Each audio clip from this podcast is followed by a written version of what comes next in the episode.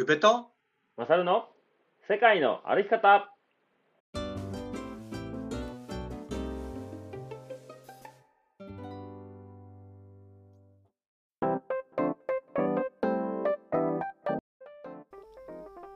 世界の歩き方番組パーソナリティの宇部と。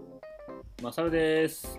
この番組は世界一周とロングトレの旅をしてきた宇部とマサルが日常の気づきや旅から得たこと学んだこと旅のエピソードを踏まえてお話しする番組でございます。配信は毎週土曜日20時となっております。本日9月24日土曜日です。よろしくお願いします。よろしくお願いします。はい。ではまあ毎回になりますけどお知らせさせてください。はい。はい、えーカレンダー大作戦と巨南町会のご案内でございます。はい。はい、カレンダー大作戦ですね。えー2023年のカレンダーを世界の歩き方のリスナーさんから写真を募集しようという企画でございます。はいはいはい、募集内容はですね、ロングトレイルを歩いた写真をえー募集しております。まあ、自分がロングと思えば、えーどこを歩いても問題ありません。はいで、えーお一人様3枚まで応募可能となっておりますので、えー、と10月の16日日曜日までに、えーメールアドレスにご連絡いただければ、えーその中から、選考がありますね。選考して、はえーカレンダーと、えーなります。で、えーとまあ、写真を使わせてもらった方にはね、プレゼントさせてもらいますので、えーはい。皆さん、ふるってご応募ください。はい、はい。よろしくお願いします、はい、送り先は、えー、ubemasaru2021 アットマーク gmail.com うべまさる2021アットマーク gmail.com でお待ちしております。お待ちしております。はい。はいはい、えー、巨南町オフ会のはい。ご案内です。はい。えー開催日が12月10日11日の土日となっております、はい、集合時間が、えー11時10分で集合場所が浜金井駅となっております。はい、はい、であの小桐山ハイキングをして渡小で、えー泊まってみんなで、えー交流会をしましょうみたいなうん、感じですかね。のりで11日に、えーブルーベリー農園を一緒に作業をしたりとか、はそういうい、感じでお昼にお昼ご飯を食べて解散するような流れとなっております。はーい、で料金が小桐山のハイキングと宿代と夜の、まあ、飲み会ですね。それを含めて1万4000円となっております、はい、ろしくお願いします。よろしくお願いします。ちょっとこれ、収録日が9月の13日になってますんで、えー配信日が20、今日が4ですね。なのでちょっと、えーもしかしたらもういっぱいになってるかもしれませんけど、もしまあ、うん、満員になったらどっかでお伝えしていきますので。はい。ご了承ください、はい。はい。ではですねもう早速いきますか。はいはい。はいえー、と先週と、えー今週はですねネパールのお話でございますよ。そうですね。はい。はい前回がアンナプルナサーキットアンナプルナベースキャンプとアンナプルナのお話を、えー聞いていきましたが今回はですね、エベレストスリーパースイーズでございます。世界で一番うん。高いところですよね、そうね。大体知ってんちゃうかな。うん、うん、なので今回そのエベレスト3パスイズなかなか日本人はなかなか知らないような、えーハイキングコースがございますのでそちらのお話を取ります。はい。はい。それでは世界の歩き方スタートです。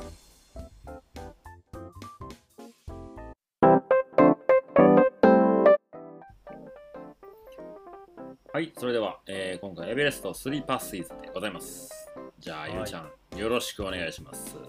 はいマサルさんははい。エベレストスリーパーシーズって知ってましたか、いやーゆうちゃんに聞くまで絶対知らなかったね。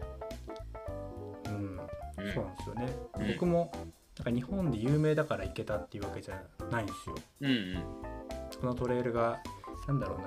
あのアンナプルナサーキットはなんかさっきの広告にもあるじゃないですか、うんうん2週間の旅とかエはい。ベレスト、ベースキャンプの旅とか。うんうんなんかそういう、まあ、情報を得て知ってたんですけどこれは、まあ、僕が一緒に行ったナセーニョがねうんうん。こういうトレイルもあるよっていうような感じで教えてくれたんですけど、うんうん。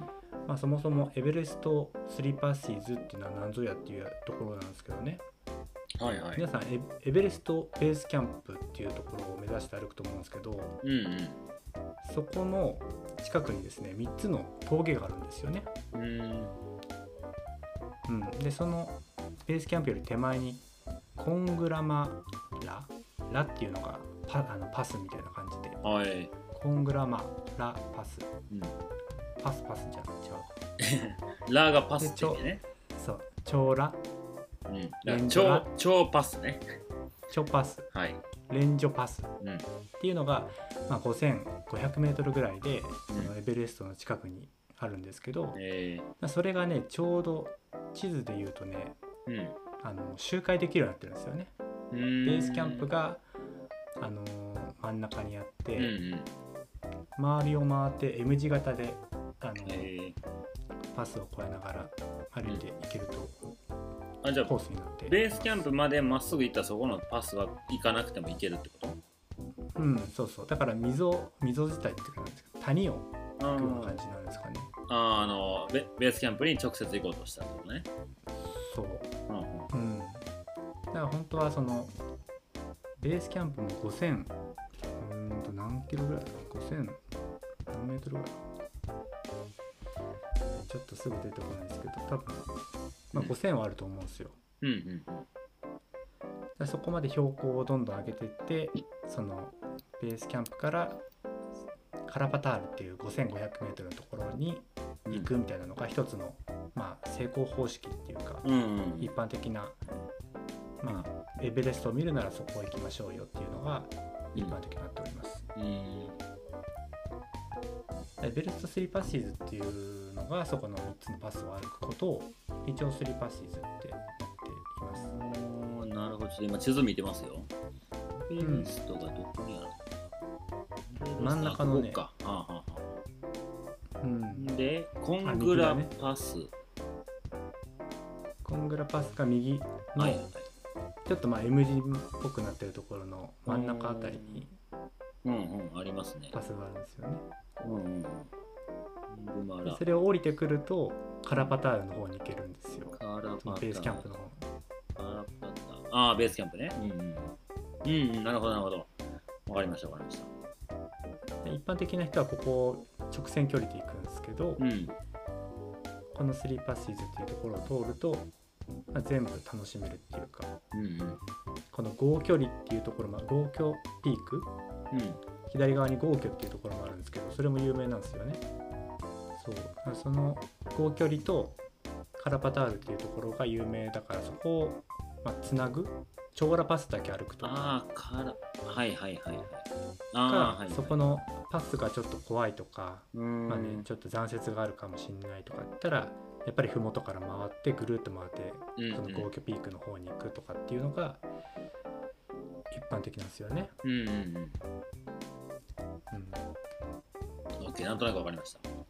なんとなくわかります？うでまあせっかくだからどういう場所だったかっていうのをねうん。ちょっとお話しすると、んもちろんあのエベレスうんとなんだっけアンナプルナベースキャンプの時ってマサル歩いた時ってなんか動物いました？その動物？荷物を。え荷物をああげる動物って。いたいたいた。えー、っとなんか何やったかな？何やったかな？何がいたっけな？なんかヤギ的なやつ。やったかな、うん。はい一か般的うん。にね、なんかロバみたいなね、あそうやロバやロバや。ああそうやそうやそうやそうや。ななんかそういうのがガス管とかをガス管じゃなくてプロプロパンガスみたいなのをうんうんうん。なんかちょっとあるよね。あのおしゃれなこう着物じゃないあそうそうそうそうそう。うんうん。なんか馬と馬かドンキーみたいなそうんうん。のロバみたいなのが、はいはい。でエベレストベースキャンプの方もね、うん。そうなんですけどうん。あの 4000m から先が変わってくるんですよ、4000m だったと思うけど。うんそこからヤクっていうね牛みたいな。あようなんかテレビで見るやつや。そうそうそうそう。うん。黒いやつね、うんうんうん。うん。えええそうそういうでけえやつや。動物がそういますね、ー、えそれじゃあじ自分らが歩いてる途中に通るってこと？うん通るね。あのすれ違ったり。するね。あいつら横通んのか、怖いな。でもパスはねさすがに通ってなかったと思うけど、うん。そのい一般的な人が住んでるようなエリアに。うん。行く時。にあいやこっちにもいてるな写真今見返したけどエベ、えーアンナプルナにもいてるなこのすげえやつでしょ。そうそうそうそう。うんうんうん。バッファローみたいな。はいはいはいはいい。てるいてる。いてるいてる。近づけへんかったからだからやっぱね標高が高いとかそういうところになるとうん。荷物を変えるんですかねその動あ物たちに。パワーを。うん。すげえ強いやつに変えるんやそうね。うーん。そうそうこうドンキロバみたいなやつね。なんか頭とかになんかなんかつけてたな。ああいや写真見たらやっぱ思い出すねいろいろね。うん。であとなんだろうね。やっぱね世界の屋根だけあってうん。景色がやっぱちゃいますよね、うーん。どう違うんでしょうか？どう違う？なんかね目の目線の高さにあの 7000m 級があるんですよ。うんうんうん。なんだろうな。アンナプルナベースキャンプだと見上げるじゃん。で近くうんうん。てそうね。でっかい山って感じなのか、なんか結構対等な感覚でそのうなんだろうな、ん遠くにあるとねうん。うん。うーん。うんそうかな。うん。うんう、うんん。なんかふわっとしますね。うん、ふわっとしてる。えこれちょっと今メモ書きに書いてあるんですけど標高が上がるほど物価が上がるって書いてますけどこれって何か原因があるんですか？いやなんかねそれがちょっと今当たり前すぎてどうしようかなと思って。ああそうか。まあそう僕まあそうかっていうかまあそりゃそうだなと思いながらちょっと見書いたものの。えでもそんなまあなんかまあやっぱりあの物価がそもそもネパール安いやん。はいはい。でもそれでも高いなって思う感じ僕アンナプルの時あんまりそれ感じなかった。よ多少は変わったけど。本当。うんかそんななんかなんかマジかっていう感じやん山の上の方の物価って。あその山日本の山とうんそうそうそう。いわゆる高いとこ行けばさ持っていく手間があるからさなんか缶ビールロング缶1000円とかって普通やん。はいはいはい。うん、なんかそれぐらい、なまあ、ロング缶やったら何やに250円ぐらいかな。普通にコンビニとかで買ったらうん。でそっか。4倍っていうぐらい高くなってた印象があんまないんよそうな、かな、うん、アンナプルナに関してはね。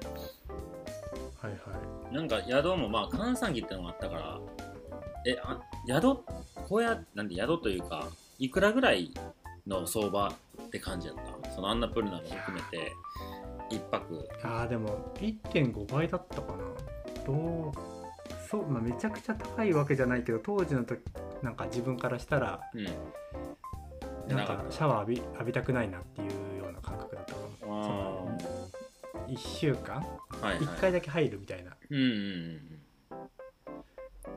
いや僕の時なんかね閑散期ってのもあったんかね宿にもいたら村のその村に3つぐらい宿があったとしたら結局みんな泊まるやん。でうん。泊まったら飯食うやんなんかもう宿代をめっちゃ下げるから泊まってくれへんみたいな誘いがあったんやね。結構。あ人が少なすぎるから。少ない時期やったからかな。こうん。でなんかね最安値1泊50円でいいよって言われて。あ本当。そんでその代わりご飯食べてってねって言われてそんなん絶対食べるし行く行くって言って泊まったけどなんかなんか100円とか50円とかで結構うちどうって言われてた印象があるんですよね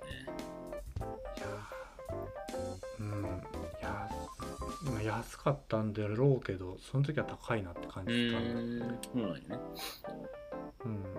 そう。でも確かにそのエベレストベースキャンプとかの方は高かったなっていう。う、ん。やっぱまあ人がたくさん行くんやろうね多分。ねうん。あとあれだね。あの生活圏内か否かっていうのがでかいのかも。あ生活圏内じゃないの？こっちの方は。あのナムチェバザールってところが、まあ、うん中心街でいっぱい、まあまあ街として成立してるんですよね、うん。人たち人々が、うんうん。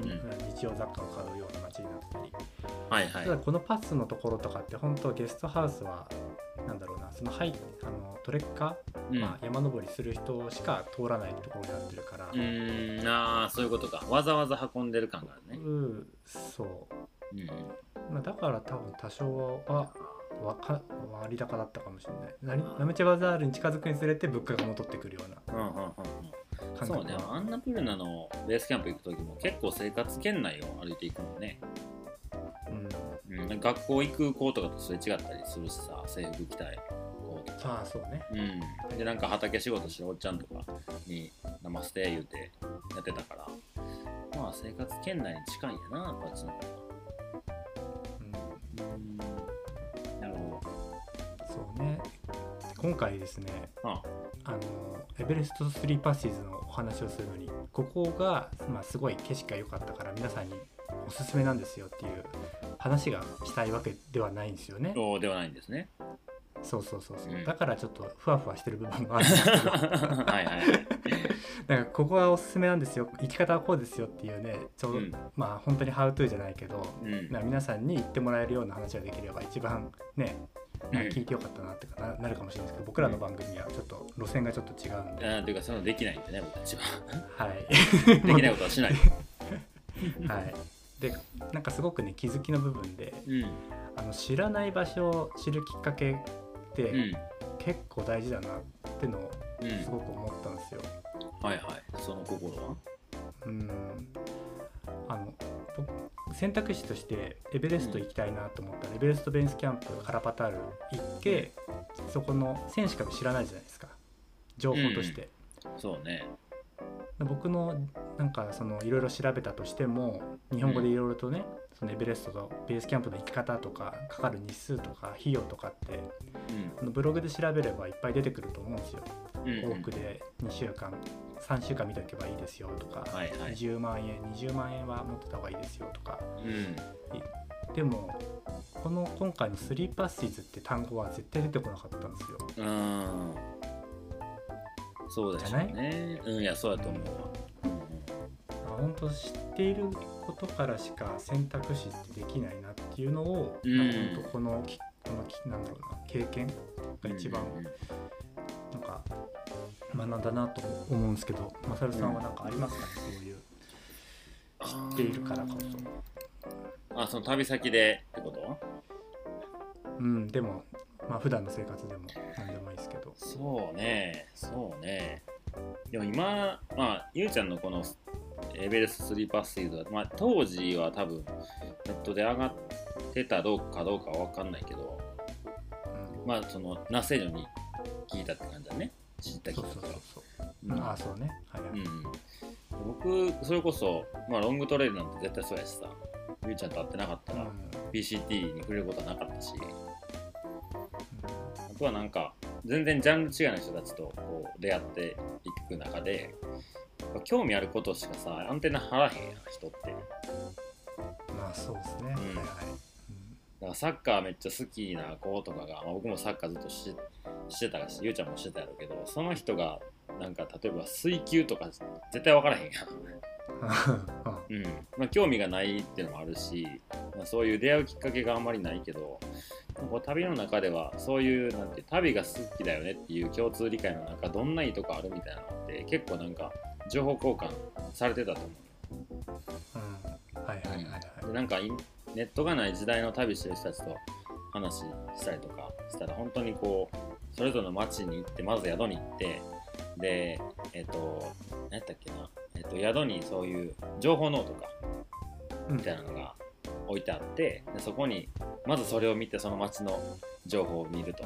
そのどこどこの飯うまかったよって誰かが書いてるとかここからここの町行く時はこのバス使ったらこういう値段で行けたよみたいなそこにしか情報がなかった時代がなんか僕らのちょっと前の世代にあったと思う。携帯がない時も。ね、そうね。はいはい。うん、なんかそのリアルななんかこうどんどん旅が広がっていってつながっていく感じすごい今憧れはあったし、うん、なんかそれがこう、まあ、僕で言うロングトレイルはそうなんだなって感じでね。もともと多分ネットで調べれば PCT ぐらいやった。らもうすでにね日本人もやってたから情報は上がってたやろうけど、やっぱ興味関心もないし何かも分からへんものをそうやって知って教えてもらってそこから興味が出ていくみたいななんか旅の広がり方が見れたのは、まあ、まさにロングトレイルの入り口やね、うんうん、僕で言うと、うん。うん、あありますよね。りますよありますよ。あでもこのエベレスト3バスでも今やからか分かんないけど一応ツアー出てますねあ本当ですか？うん日本から？日本語で書いてあるあ本当？はい。日数、エベレストスリーパスパスリーパス越えトレッキング16日間。えー難易度、中程度の難易度だそうですね。うんはい。えーっと、まあ、えーカトマンズからカトマンズ、カトマンズにからカトマンズまで、帰ってくるまでの料金で、えーっと、100 1700ドルですね。なので、まあ、にそんな高くないんか。あ現地ツアーってことかな？現地ツアー、現地ツアー。カトマンズからカトマンズ。カトマンズ。まあまあさっきよりは良心的なんじゃないですかうんでもまあそうやね、24万円ぐらいでしょうね。うんうん、さっき、今やから出てる、これはいつの記事かわかんないけど。うんこうやってどんどん情報が出ていくんですよね。そうねうん。うんあ本当だエベレスト3パストレッキングうんうんありますね、あるでしょまあ、海外のツアーが日本語に訳してるだけかもしれないけど。うん。南西にはなんで知ってたんやろね？うんなんだろうねやっぱ英語ベースで調べたらいっぱい出てくるのかピュラーなんだと思いますようーん。だから僕らがエベレストベースキャンプ知ってるのと同じような感じだよねあエベレストって言ったら3パスジズでしょあ。うん。知ってたんや。うんやっぱその英語の情報差っていうのがあるかもしれないですよね、うんあーあるよ絶対あると思なんかよく言うじゃん英語で調べればいっぱいそのこといっぱい出てく。る、うん。うんうん日。本語だと全然出てこないとかうんうんうん。そのエベレスト3バスイズのその歩いた期間は何日やったっけ？うーんとねあ僕なんかそのルクラって町が拠点になってるんですけど飛行機が飛行場があるカトマンズからルクラね。ルクラっていう町まで飛行機であ行ってあ、うんうん。そこからあのトレッキングがスタートするっていう感うじーん。僕うん多分節約したかったのか電車で行った電車じゃないバスで行ったんですようん。どっからどこまで？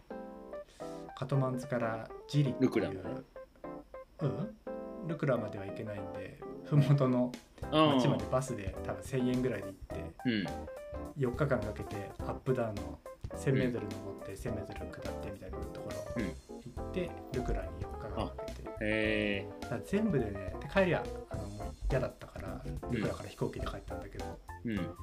多分3週間ぐらいかかりましたね、ああ、そうなんや。うんへえ。じゃあこのカトマンズからルクラまではもう、あれなんや。もう公共交通機関飛行機しかな行けないようなところ。そうそうそうそう。でもルクラって街じゃないの？うん街。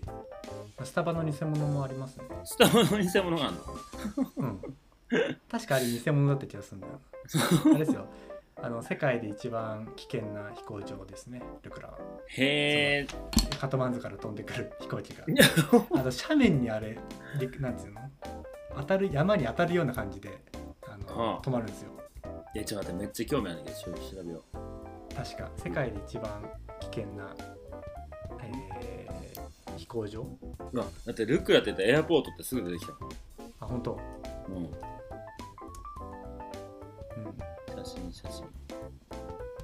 おお、へえ。じゃ、これ、これ、操縦ミスったら崖に落ちていくパターン。でしょ？飛ぼうとして飛ばなかったらそのまま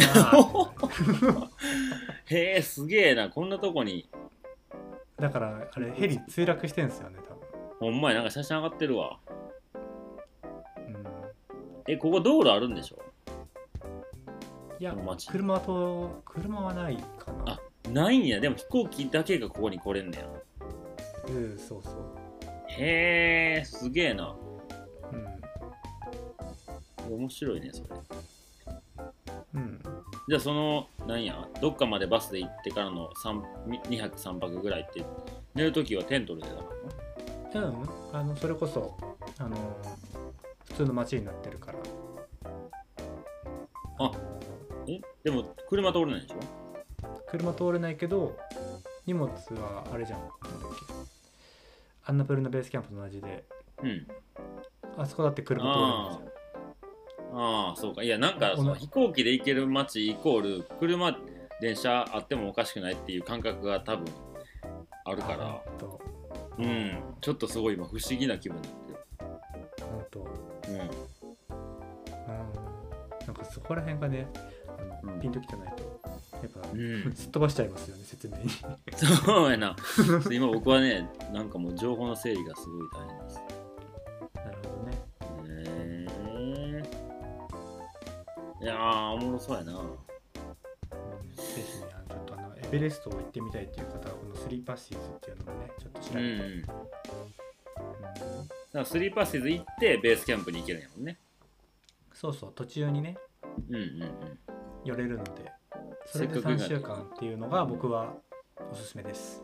えこれあのちゃんとこうお金かけて行けちゃう人やったら、えーナムチェバザールまで飛行機で行けんの？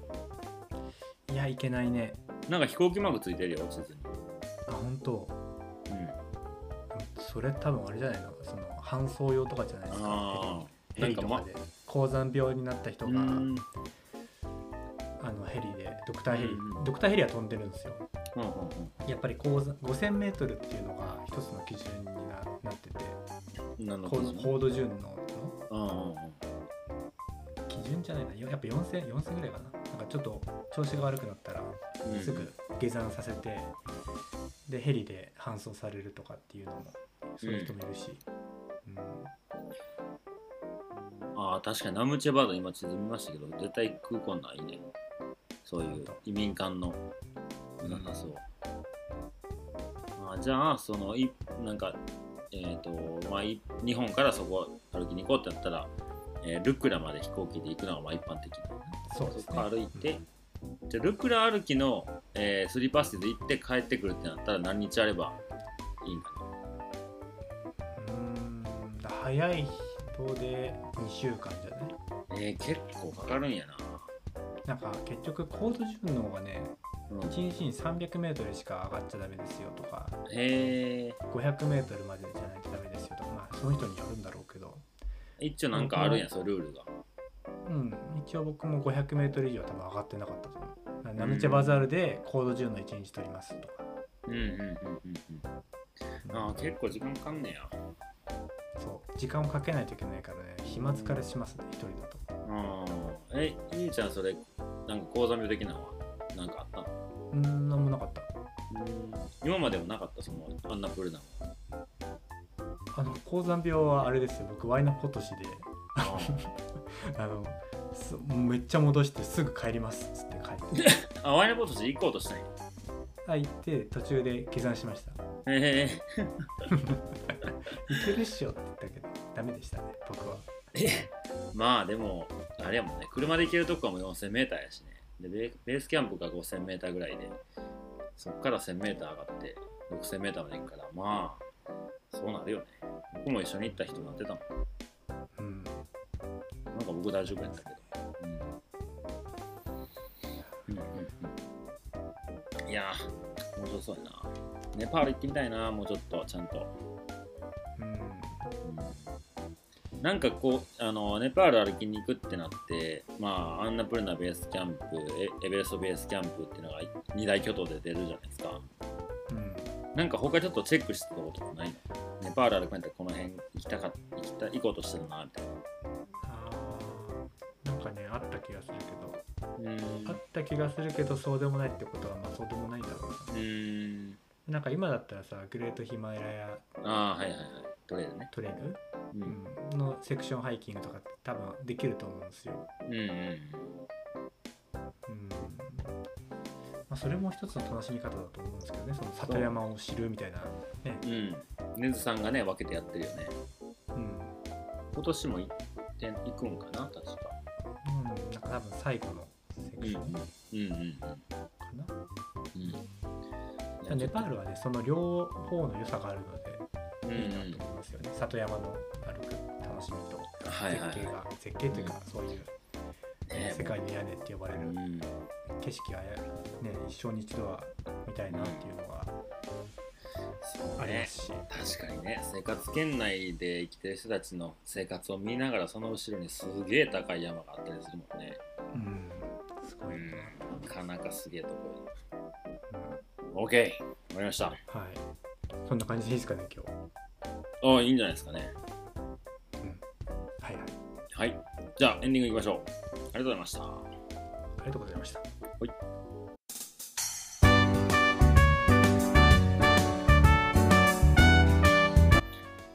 い。それではエンディングのお時間でございます。はい、はい。はいえ2週にわたりありがとうございました。いえいえいうん。えネパールだけどチベットとかあの辺もちょっとね一時興味があってね。えうん。なんだっけラダックやったかなインドのはいはいはい。うん、その辺もコロナになってなかったら行こうかみたいなことを友達と言ったりとかもしてて、うん、なんかまあアメリカばっかり歩いてましたけど結構アジアのそういうところはね意外と興味があるんですよね、なかなかさうん。何々トレイルってついてるから行こうって思えるけど何もなかったらちょっと分かんないよね。分かんないっていうか怖いよね。怖いよね。怖いよねだってアンナプルのベースキャンプですらもう初めての感じやったからめっちゃ怖かったもんもう普通にランニングシューズでさでもなんか普通の綿の T シャツ着てさなんかその辺で買ったブラジルかどっかで買った海パン履いてこれでいけるみたいな感じだったから。結構ビクビクしてましたけうん。なんかそういう時期が一番面白いかもしれないですよね、どうんそうやな。今やったらなんかいけちゃうもんな。うん、挑んでる感があるじゃないうんですか、そうそうそう。なでもこう8月で歩いてたあの太平洋から日本海もなんかやっぱこう挑む感はなかったもんな。うん。なんかまあできるやろうってどっか、まあ、一応思ってはいたし。うん。うん。そうね。そうそんでまあ山小屋とか水低山どうしようか水どうしようかとかまあ不安要素はあったけどまあでもできるやろって感じだったから。それをねうん一発目にやってたら多分そうね。すごいね体験になったんかもしれんけど。想像できちゃう旅っていうのはあれですね。うーん。あれですね。いやね。ねそうやな。でももう畑違う畑に行かない限りなかなかそうなの難しいんじゃないかな。それこそサーフィンまた9月そうねはい。行って。きてほんまにね難しいんですよね。同じ板使ってまあ友達と一緒に行ったんやけどその子が持ってて板を3本ぐらいあって「マサルさんどれします?」みたいなんで「じゃあこれかな」みたいなやっててまああんまり波つかめてないのになんか板買いましょうかって言われて変えたらめっちゃうまく滑ってなんか乗ってんのね。うん。なんでなんていう悔しさともうあの世界ってどうやったらなれるんだろうなと。かまあちょっと山登りとは旅とは違うかもしれないけどこうやったことないことやるっていうのはそういう感情が出やすいよあな、うん。だってリフティングとかさ初め意味わからなかったけどさできてもたら別なもん思わへんそっか。うん、うん。サッカーのさ、そうね、うん、入ったばっかの時なんて2回が最高とかさ。でも同世代の早くからサッカーしてる子なんかもう何十回もやっててさコーチとかもう一生やってるやんリフティンはいはい。グあんなんになれるはずがないと思ったけどできてもたらなんでできひんかったのかなって思うしね。うん。うん。なるほど。なんか最近そういうことやってますか？いやーそういうことなんかブルーベリーがそうか、ゼロベースではやっぱないですけど今僕はやっぱ農業はそれだよね、ああそうだからだから面白いんですよねうん。はいはいはい。うん。だからロングトレイルとかやっぱ旅のことはやっぱりできちゃうとか、うん想像できちゃう部分もあるじゃないですか、うんうんうん。今僕農業で全然何ちゃんと成功してる感はないんですよ。自分の中で。もちろん、うん。10万円の売り上げだったぐらいやね。おいちゃんと見てくれましたか？ご報告。みんな読んだ読んだ100万ぐらいかけてまだ十分どういうことよってい や ゼロじゃないから。ゼロじゃないから。でもやっぱさそれなんですよね。そこが僕が稼いだって思えるじゃんそれって。うんうんうんうん。そうね。そこの伸びしろが今すごくさ期待できるしなんか自分がこの3年後っていうのは全然見えないけどさどうなってるとか、うん。うんうん、でもこうありたい自分っていうのは見えてるじゃん。うん。それに近づくために何頑張ろうかなって思えるのが一番面白いし、今それが農業かうんそうやな、感じかな、うんうんそうね。なんかちょっと前回前回かな？あの愛の、えーはいはいはい。刈り取り行ったみたいな話したけど、ちょっとまあ直君とそのいろいろ話し込んだんよみたいな話を先週してたと思うんですけど、はいはい、まあ、ちょっとまだ、うん。まあ、一応こう2人の頭の中ではなんとなくこっちの方向でこういうことしていきたいねっていうのはもうやると思うんだけどちょっとやっぱ僕の中でも毎回物を作るってことだね。やることは、はいはい。うん、愛っていうものと、まあ、アウトドアっていうものをかけてそれを、まあ、マサルが、えーつまあなんていうかプロデュースするじゃないけど、まあ、直君と僕でなんか物を作って、まあ、それを人に届けていいけたらいいなっていうのがある程度こう物はこれっていうのは決まってて。それをじゃあどう作ってってどう届けてどういうふうに売っていってどういう値段をつけてとかっていうところを本当にまあゼロベースで考えてたから、まあ、すごいね有意義な時間になったんやけど、まあそれはもしかしたら一つ新しいことになるかもしれないね。うん。そうですね、そうそうそう。なんかうんそうそうそうそうそういう感じだと思う。うんうん。はい。はい。わかりました。では、えっ、と、カレンダー大作戦と、えー、鋸南町のオフ会、えっ、と、カレンダーに関してはね、えー10月の16日まで受付しておりますので、お一人様3枚まで、えー応募可能ですので、どしどしご応募ください。ということで、鋸南町のオフ会に関しては、ちょっと現時点での24日現在の状況は、えー今のところちょっとはっきり未来のことなのでね、分かってないので、はいえーもしこの日までに埋まっちゃってたら、どっかで、まあ、定員達しましたとかいう放送がある可能性もありますので、はいはいはい、なければまだ空いてるよっていう感じで認識いただければ、えーよろしいかと思います。うん。マジであっちゅう間に12月が来るからね、本当に。何 それだってもう3ヶ月後ですよ。もう今年終わりやからね。まあそうねうん。はいはいあでも9月の末ですよ。ちはねうん？いや1年前はもう情緒不安定だったからなそうや、1年前で。クラウドファンディングか。の準備かう。んそう準備ねと。あの、うん車と車か。そうやな。車ね。あとズームの会議とでい この秋に何か起こりがちなんかな？やもうねそうかもしれないけど まあまあ、元気出していきましょう。うんはい。いそれではや元気、だちょっと声のトーン下がったから。声のトーン下がったなと。うんはい、はい。では、インスタグラムのアカウントをご紹介して終わりにしましょはいえー、僕が YUICHIROUBE 雄一郎宇部う。はい。えー、僕が MASAMA43、まさま43でインスタグラムやっております。メールアドレスもご用意しておりますので、えーこちらは UBEMASRU2021 アットマーク Gmail.com で、えーメッセージ、えー番組のご感想、ご意見等々お待ちしております。はい以上ですね。はい、えーここまでのお相手は宇部とまさでした。さよなら。さよなら